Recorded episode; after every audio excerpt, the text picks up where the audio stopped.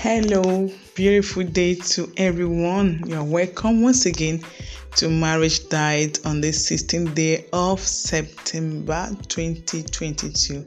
My name is Irena Fragrance Osemwa. We are still on the week or segment of questions and answers.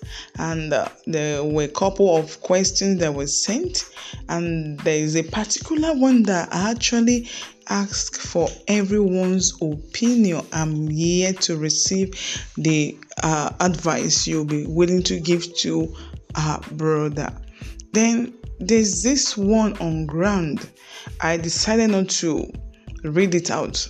Type it and let everybody go through this question, this marital issue in the life of this mother of three children. And I want to see our reactions. I want to see the counsel because I know we have a whole lot of counselors in the house. Let's see what you are going to pull up with. God bless you.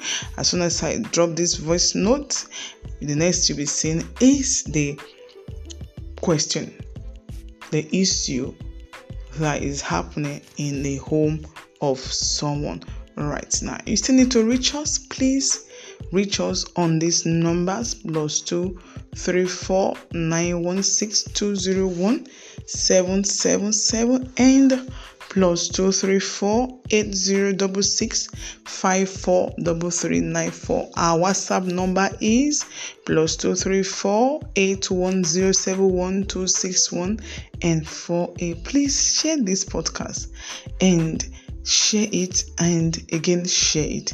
Feel free to reach us through the numbers I have just um, listed above. And don't forget if marriage is an institution, couples and singles must be students. Always remember to the marriage care truly cares. I love you all. Have a wonderful and beautiful Friday. Bye.